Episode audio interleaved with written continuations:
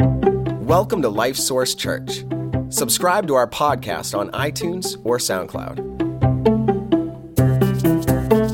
Today, you're going to hear a message from Pastor Walt that we hope encourages you. And now, for the rest of the story. uh, wasn't able to really finish last week what we need to finish. Uh, I'm going to do that here in the next couple minutes. You remember last week we were talking about Joseph and his life, and we saw how that he had been uh, he actually born into a dysfunctional family. His brothers hated him, hated him so much that they sold him into slavery, and he ends up being a slave to uh, um, one of the Egyptian guards who worked for the king, the Pharaoh. Uh, while he's working for him, he's falsely accused and he's thrown in jail. And he spends several years in jail. And finally, through the miraculous working of God, he is brought out of jail, stands before Pharaoh, and in response to his interpretation of Pharaoh's dreams, Pharaoh puts him in charge over all of Egypt. Nonetheless, he is still no longer part of his original family. He is now Egyptian. He looks like he's Egyptian. He has to speak Egyptian. He's given an Egyptian wife. And his life has changed completely. But we saw that through it all, he kept believing God, right? And we talked about persevering faith, that he had a persevering faith. Now, that's where we ended. But the rest of the story was that we discovered he had this faith in God, and for better reason than he even knew. Because God was at work behind all of the circumstances. And really, if you want to get this, you got to go and read the, the, next, or the last nine chapters of Genesis to get the, the rest of the story. I thought about reading that to you this morning, and decided against it. Uh, but the, the, the, um, just to summarize it, what happens is the famine comes just as, as Joseph had uh, proclaimed. They had prepared for it and they had uh, lots of grain, and of all people, his family, his brothers, come to Egypt to buy grain and he sees them. And the Bible says that when he saw them, he remembered his dreams from when he was a young man, right? Because they came and bowed down before him. The whole process, he finally makes himself known to his brothers. They are scared to death of him uh, because of what they had done. But when all is said and done, at the very end, even after their father dies and they're still concerned, what's Joseph going to do now? Joseph says, Look, you meant it for evil, but God meant it for good. And he sent me before you to save many people alive. And so that's the rest of the story. Um, and Joseph got to see that. We don't always get to see it here. You know, there's, there's part of your story that you will never know until you are on the other side and, and the ripple effect of your life, right? So, how that goes. So, what we saw, the only way that Joseph could persevere was if he had a biblical worldview, meaning he saw God the right way, the way God really is, and he saw himself in his life the way it really was, the way God says it is. And because he had those two things, he was able to respond in faith to each of those trials that came his way. So that's the rest of the story. Now, how many of you either are or know a germaphobe? Ah, oh, quite a few of you. Okay. All right. Yeah. Uh, the reason we're that way is because many sicknesses are what? Contagious, aren't they? You can catch it. Um, the, uh, you know, you can catch uh, sickness, illness, or disease sometimes by uh, physical contact with someone, or maybe that they're coughing or sneezing and putting the germs into the air, and you come into contact with that. Or sometimes some things, you know, you can even if you touch, something where someone has, has been, you can end up catching it. And so we would say it's contagious, right? But you know, there's a whole lot more things that, that are contagious besides germs. There's other things that are contagious too. And, and uh, let me just share some of those things. Researchers have, have uh, like they research everything, but they've researched things that are contagious besides germs, okay? One of those is restaurant orders. Restaurant orders are contagious. What they find is that uh, the University of Illinois researchers found that people tend to order meals that are similar nutritionally. In other words, they're all ordering bad food. But they, they tend to do that. And so they say that if you're watching your weight and you, you got to be careful what you eat, order first before you hear and know what everybody else is ordering because it's catchy. Okay? Uh, negative thinking is contagious. That probably doesn't surprise us, but the University of Notre Dame did a study that found that freshmen who were paired in dorm rooms with negative thinkers were very likely to become negative thinkers themselves after just three months. Negative thinking contagious. Happiness is also contagious. A joint study by Harvard and the University of California found that if you're happy, this is interesting, if you're happy, a friend of yours who lives within one mile of you is 25% more likely to be happy too. And actually, the neighbors who live right around you are 34% more likely to be happy if you're happy. Quitting smoking is contagious. Same research team found that when a person quits smoking, family members and close friends are 36% more likely to quit too. All right?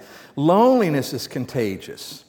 Now, we might not think this person who's lonely, you know, they're away, you wouldn't think they'd have the contact, but a study in the Journal of Personality and Social Psychology suggested that after someone started feeling lonely, others in that person's social group would get lonely over time as well. So loneliness is contagious. And then this list yawning, laughing, itching, coughing, crying, and even vomiting are contagious, okay? And if I stood up here and I go, a preacher should never do that right? Because now of all the rest of the day, you guys are going to be yawning because one will set the other off. And anyway, so the psychologist found that being in the vicinity of these actions makes a person much more likely to start doing the same things. Also listed as contagious are stress, weight loss or weight gain, and sadly, divorce. Divorce seems to be contagious. So uh, today we're going to look at a facet of faith that ought to be contagious. Our faith ought to be contagious, it ought to be catchy. And so let's go to the book of Exodus and look at the life of Moses. And not actually the whole life, just a few places in his life to help us to see this. So, Exodus chapter 14, we're going to be on page 76 or start on page 76 in the Bible that's in the chairs. And if you don't have a Bible with you, we really encourage you to pick up one of those Bibles and follow along. It'll be helpful to you. All right, so in Exodus chapter 14, let me back up. So Joseph, Jacob, Joseph, they had talked about the fact that uh, Israel was going to end up in Egypt. and they, they did by the end of Genesis there. But one day God would lead them out. And they became slaves in Egypt before this time. And then God, you remember the story of Moses, right? He comes in and the plagues before the Pharaoh and all of Egypt. And, and God uses that Pharaoh finally says, okay, take your people and go. But then he changes his mind again. And after they've already left and they're headed out in the wilderness, Pharaoh comes after them with his army. And that's where we pick up this story. Exodus chapter 14 and verse number 9. So the Egyptians pursued them, all the horses and chariots of Pharaoh, his horsemen and his army, and overtook them camping by the sea beside Pi Hahiroth before Baal Zephon. And when Pharaoh drew near, the children of Israel lifted their eyes, and behold, the Egyptians marched after them. So they were very afraid, and the children of Israel cried out to the Lord. Because here, the, the chariots, this is, this is like tanks, okay? in modern warfare. They were coming after them with their military. And the Israelites weren't military, they were slaves that had just now getting out of Egypt. And it says, The children of Israel cried out to the Lord. And then they said to Moses, Because there were no graves in Egypt, have you taken us away to die in the wilderness? Why have you so dealt with us to bring us up out of Egypt? Is this not the word that we told you in Egypt, saying, Let us alone that we may serve the Egyptians? For it would have been better for us to serve the Egyptians than that we should die in the wilderness. Now, they're really appreciative of all that Moses has done for them, haven't they? Are they exhibiting faith? No, they, they, they lack faith. They need faith. Verse 13 And Moses said to the people, Do not be afraid. Stand still and see the salvation of the Lord which he will accomplish for you today. For the Egyptians whom you see today, you shall see again no more forever. The Lord will fight for you, and you shall hold your peace. Man, that's a statement of faith, isn't it?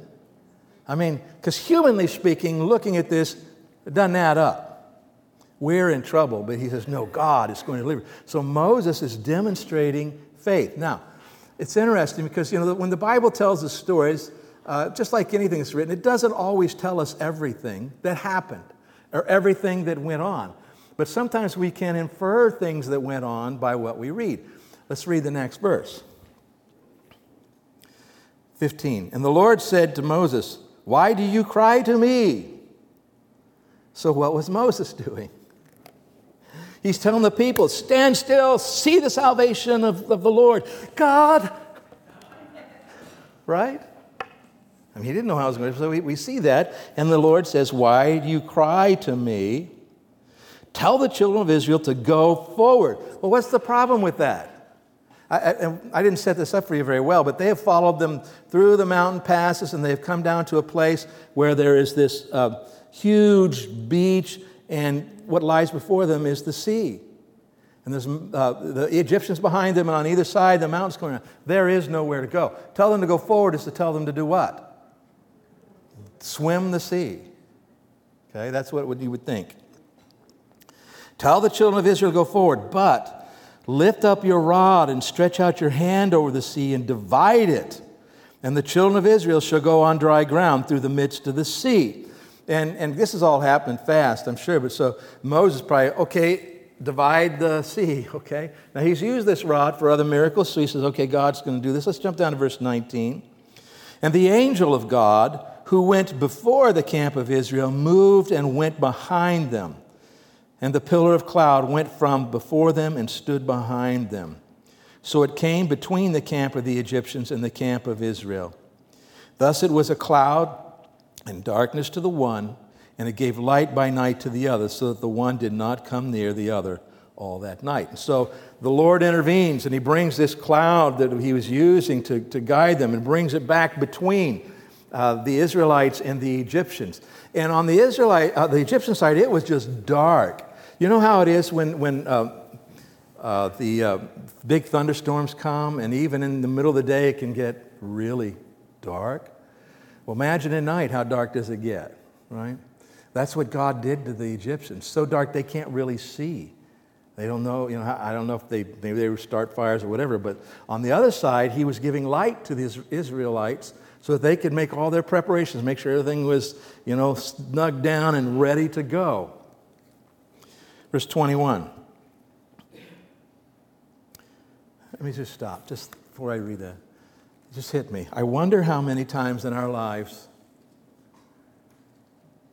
God has moved in between us and the enemy. Think about that, right?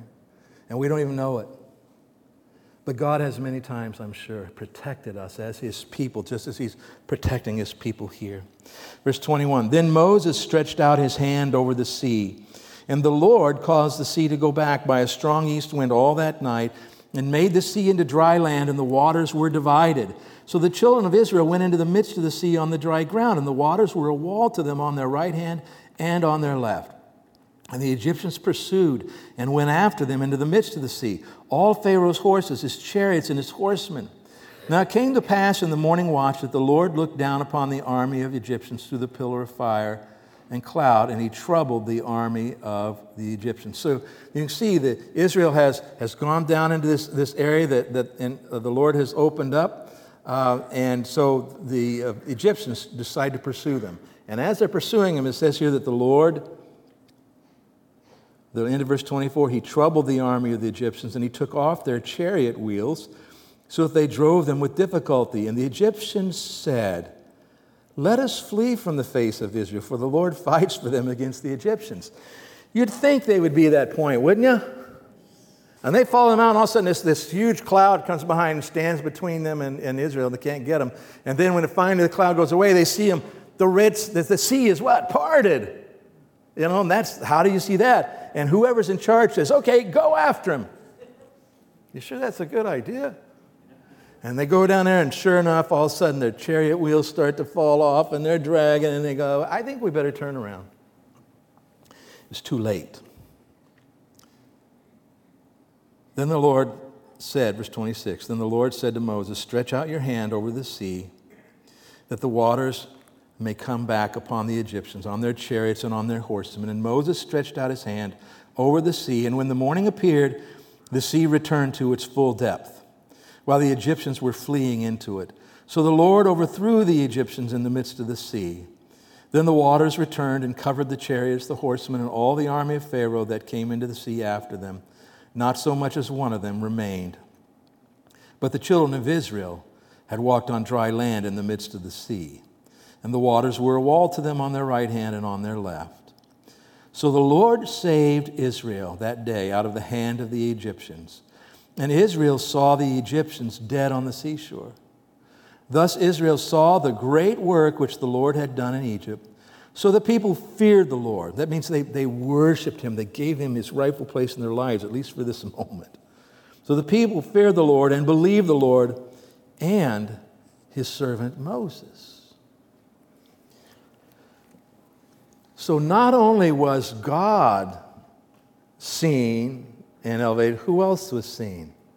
Moses, the one who trusted God, the one who stood before them and said, You can do this, just God is going to work. Hang in there. God's going to do this.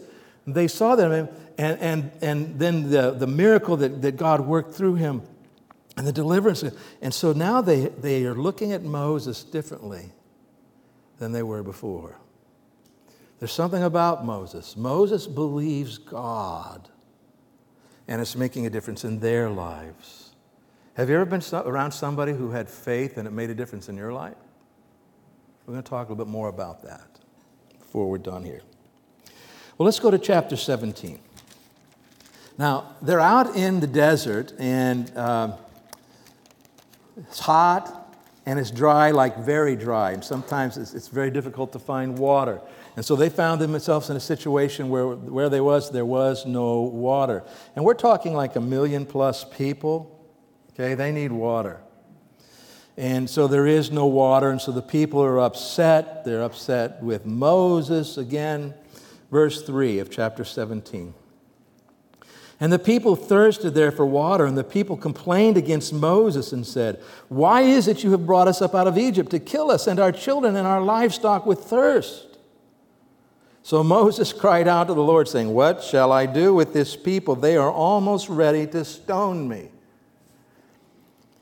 And the Lord said to Moses, Go on before the people and take with you some of the elders of Israel. Also take in your hand your rod with which you struck the river and go.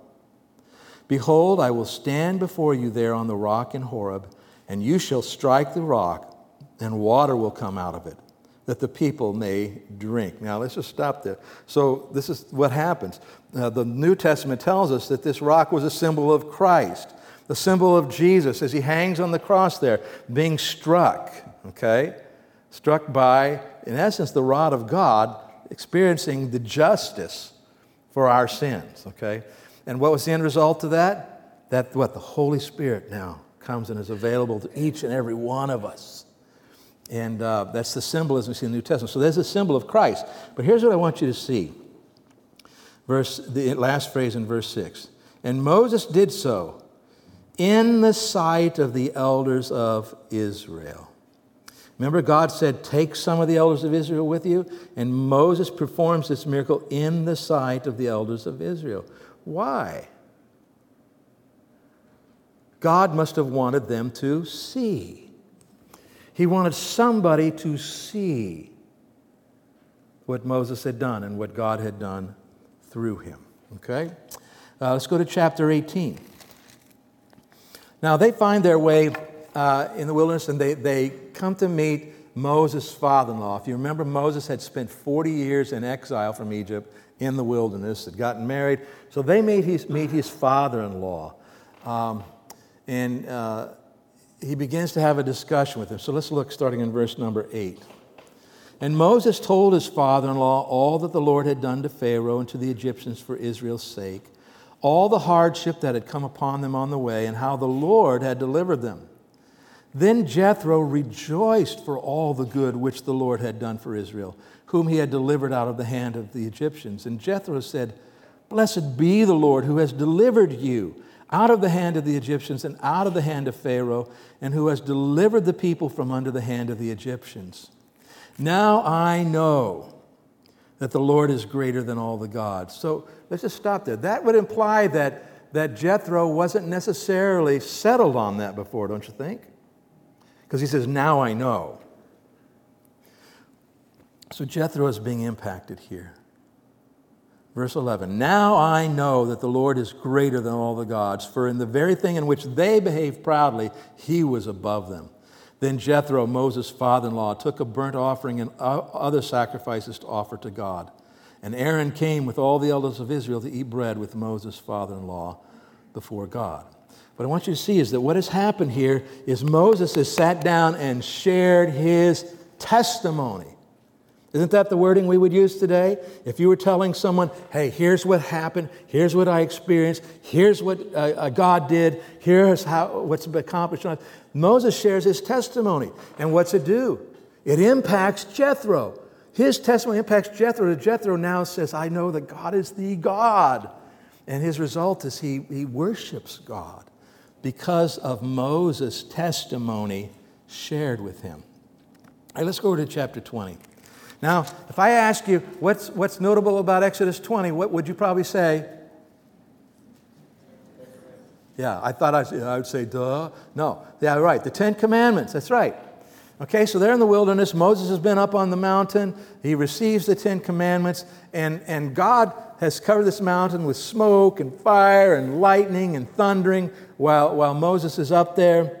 Anyway, he comes down and he's, he's I think, maybe shared uh, the Ten Commandments with them. But anyway, verse 18 of chapter 20 says, Now all the people witnessed the thunderings, the lightning flashes, the sound of the trumpet, and the mountain smoking.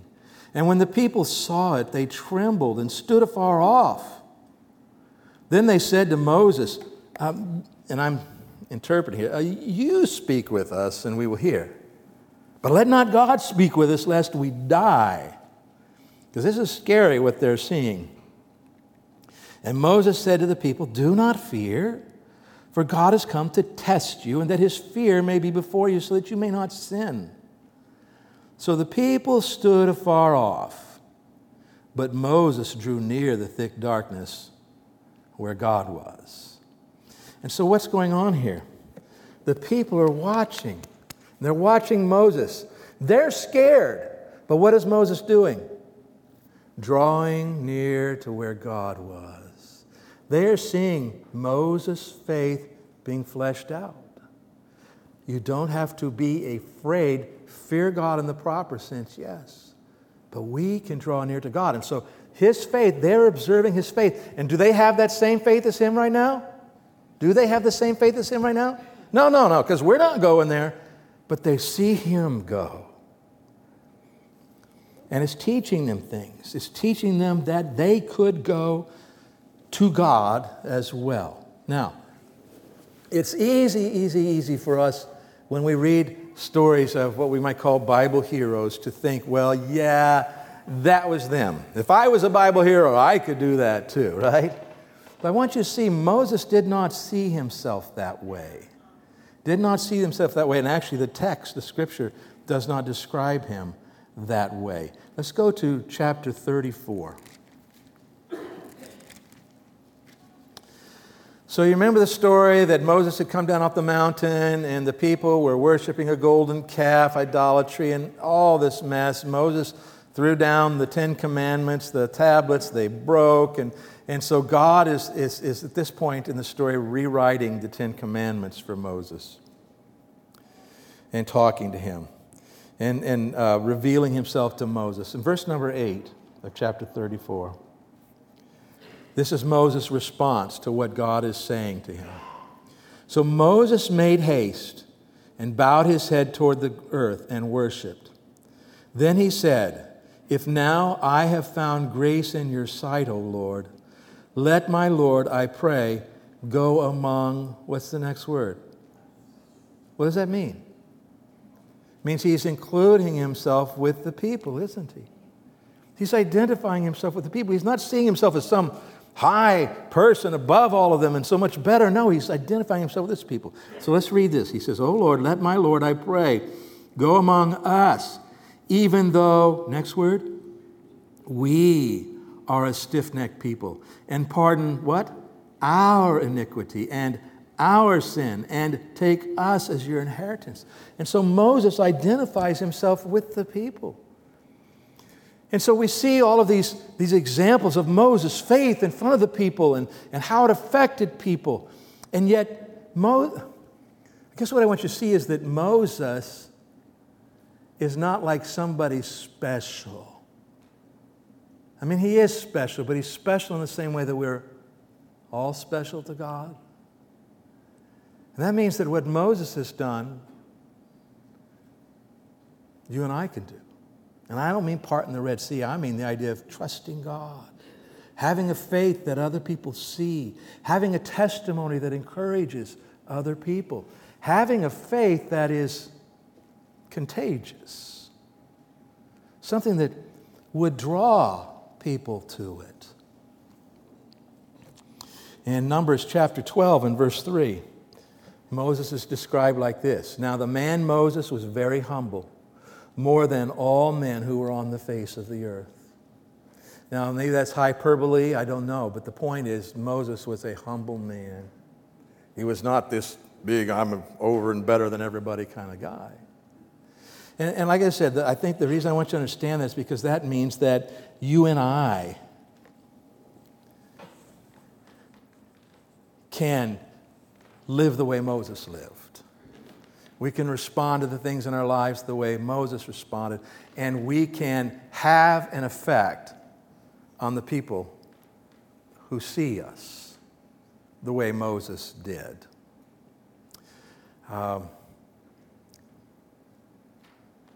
so let me just finalize it with this. So, what we see is that as we go through, we could look at other examples from Moses' life, but what we see is this it comes down to the very end in Deuteronomy chapter 34, the Lord talking about this. All the things that God had done through Moses, and all the things that Moses had done, it describes from those things which Moses performed.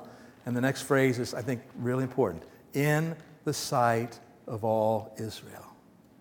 What he had done was visible to other people. And so that brings me to the first thought I really want you to, to nail down today, and that's this that God intends for your faith to be seen. God intends for your faith to be seen.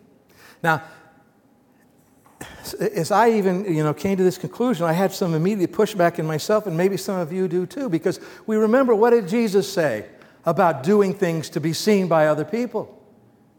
Don't do that. Don't do things to be seen by other people. And I'm telling you, God intends for your faith to be seen. Well, what's going on here? Well, Jesus was challenging the motives of the people, of the religious leaders in particular. But he's saying, why are you doing these things? Are you doing these good things so that other people will see you and go, ooh? If so, don't do that. Do it in secret. But if you're doing it with the right heart attitude, you're doing it for God, but aware that other people are seeing, that's okay. In fact, you remember the Sermon on the Mount where Jesus said, Don't do, you know, to be seen, talking about the motives. He also says this let your light so shine before men that they what? That they may see your good works. With why? Because you want them to glorify your Father in heaven. And so, if that is your motive, that is a good thing. And so, I want you to see that God intends for your faith to be seen. Okay? Uh, and two reasons why. And the first one is to challenge uh, those who need to believe. When you are around people who need to believe, may they do not know the Lord, uh, you know, and they need to know the Lord, your faith will challenge them to do that. You know, when I came to Christ, um, I didn't come to Christ because one day I said, you know what? I need a relationship with God. I think I'll read the Bible and figure out how to have that. You know, all my own study. No, what I did is I met some people who believed God, who had faith in the Lord, who had received Christ as Savior. I met them. They invited me to church. I go to church. I hear the word preached, and that becomes very clear that here's how you have a relationship with God. You don't have one, you need one. Here's how you get it. Here's what God did for you so you can have this relationship, the gospel, all that. But, and so when I finally, on, on April the 4th, 1975, opened up my heart and said, Okay, God, yes, I, I am unsaved. I need a Savior. And and when I made that decision to receive Christ as Savior, it was not just because of what the Bible said. It was not just because the preaching and teaching of the Word, although that stirred my heart, right, and challenged my mind. That was all part of it. But it was also because there were people around me who were living this out.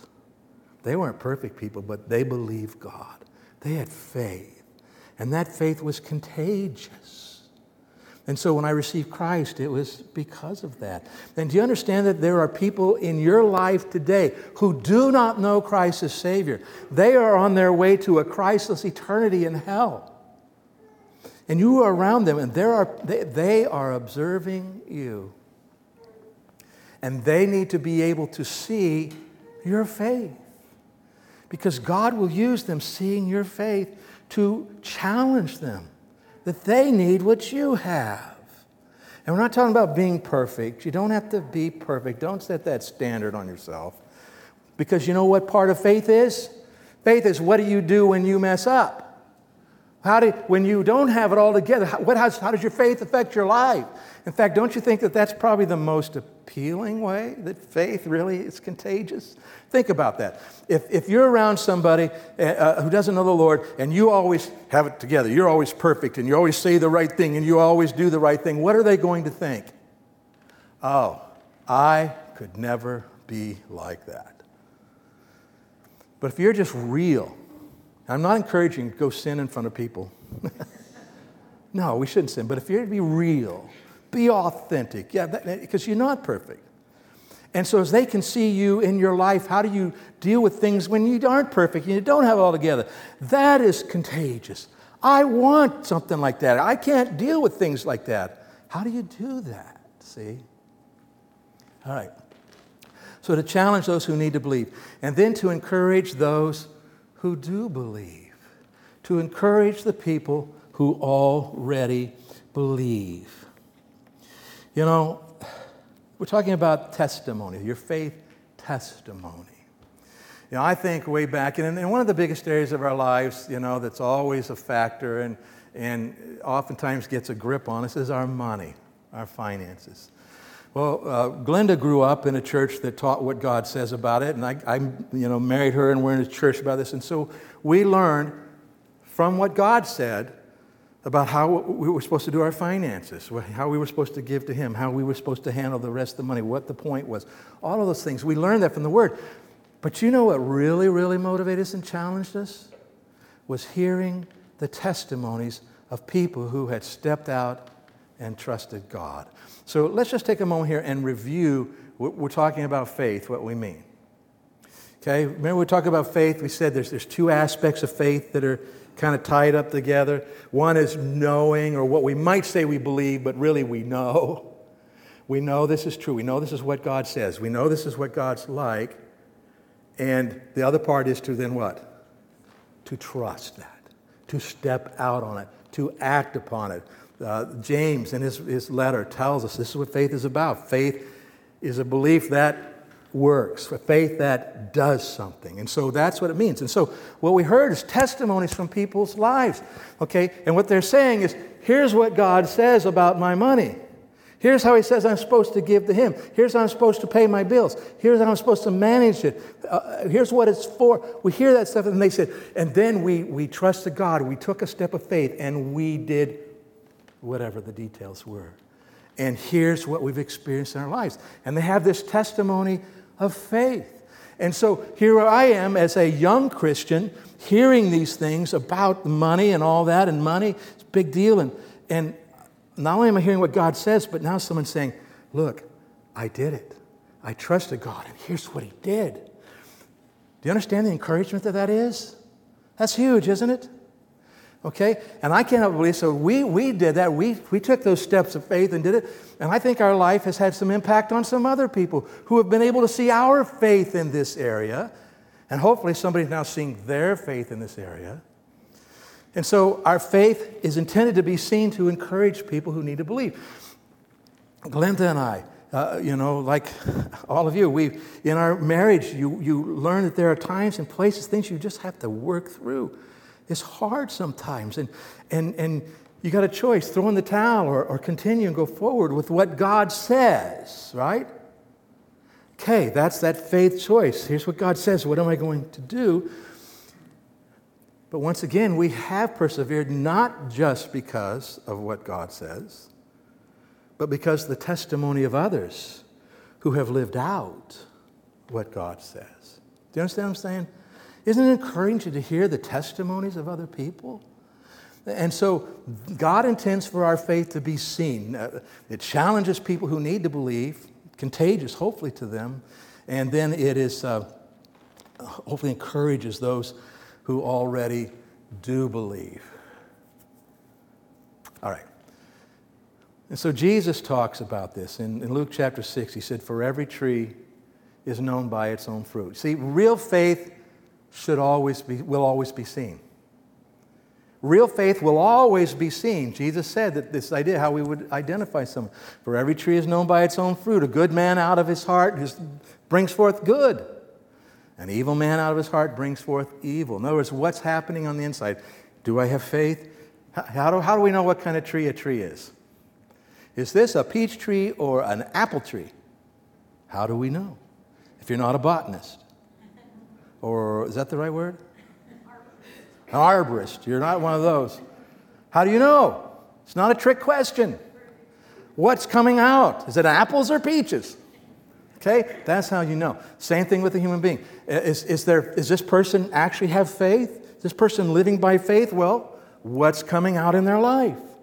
What's showing up in their life? And that, that can help us to figure that out. So understand this that genuine faith immediately begins producing fruit that eventually will be seen by other people. And that was when a person comes to Christ and has genuine faith, eventually that's going to show up.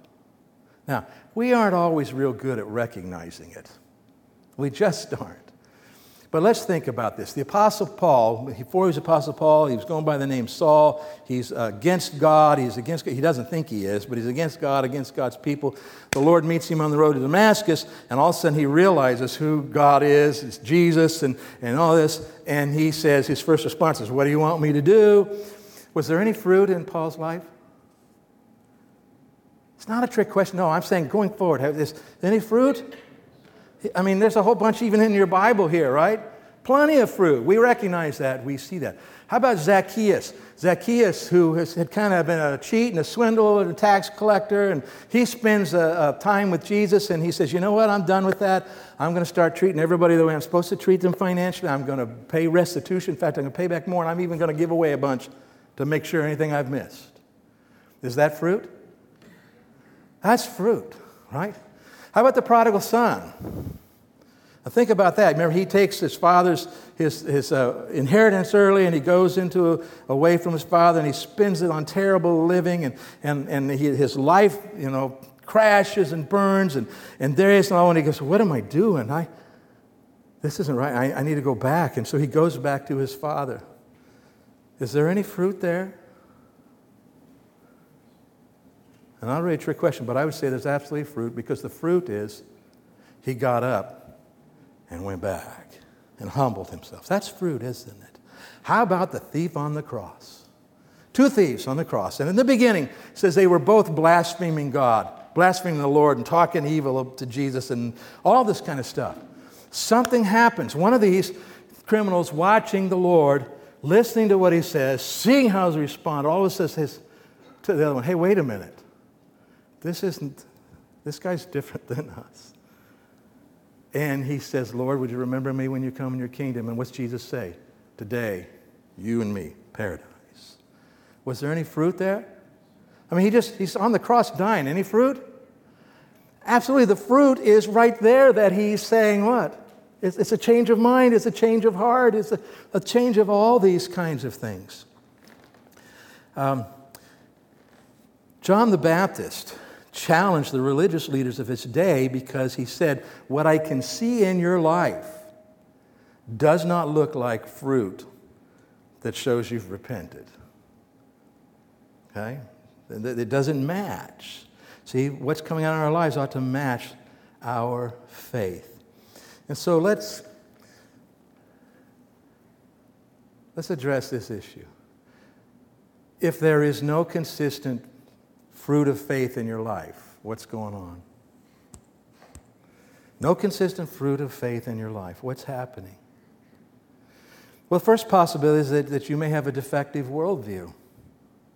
You may have come to Christ, but you have a defective worldview. And here's what I mean by that because here we are, we're living our lives, we're doing our own thing. For some people, this means they're, they're uh, a drug addict and life is terrible. For some people, this means they're financially successful and look great in the world. But either way, they, they get confronted with the gospel and the reality that, hey, I need a Savior. I've sinned against the Holy God, it'll send me to hell. Jesus died for my sins, rose again. Okay, I'm going to trust that for me and receive Christ as Savior.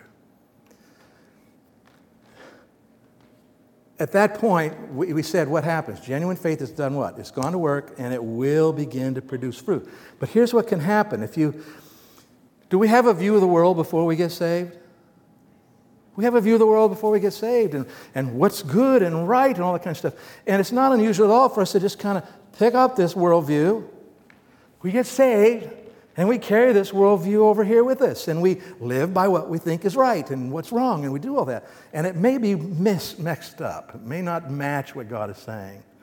So it's really crucial that we continue to develop a biblical worldview. This is what I challenged you last week. Make sure that you are in the Word, challenge your thinking about how you view the world. Take advantage of the opportunities that you have here in the church where we say, hey, come here, we're going to learn what the Word says, you know, and, and live those things out.